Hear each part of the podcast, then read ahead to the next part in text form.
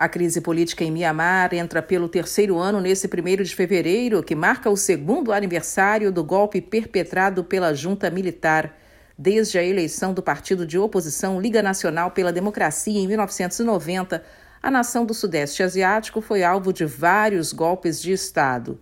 Na última tentativa, os militares prenderam o presidente do país, Win Mint, e a conselheira de Estado e ganhadora do Prêmio Nobel da Paz, Aung San Suu Kyi.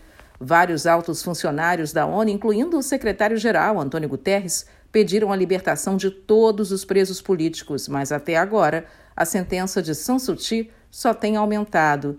Em entrevista à ONU News, a enviada especial de Guterres ao país, Noelin Reiser, falou sobre a unidade internacional, ajuda humanitária e proteção de civis.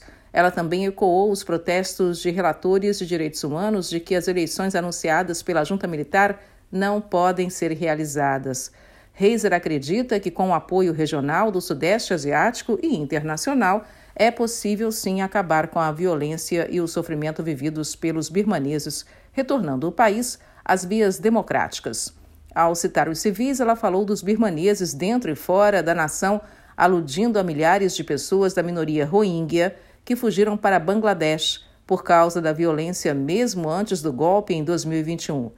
Nos últimos dois anos, o país tem enfrentado as consequências econômicas da intervenção militar que mergulhou a nação num caos humanitário e econômico com severas consequências para a região. Até o fim de 2022, mais de 15 milhões e 200 mil birmaneses sofriam com insegurança alimentar. O golpe também deslocou outros 1 milhão e meio de birmaneses e destruiu 34 mil locais de estrutura civil um outro problema são as jornadas pelo mar de quem tenta fugir da violência, especialmente os membros da minoria rohingya. Da ONU News em Nova York, Mônica Gray.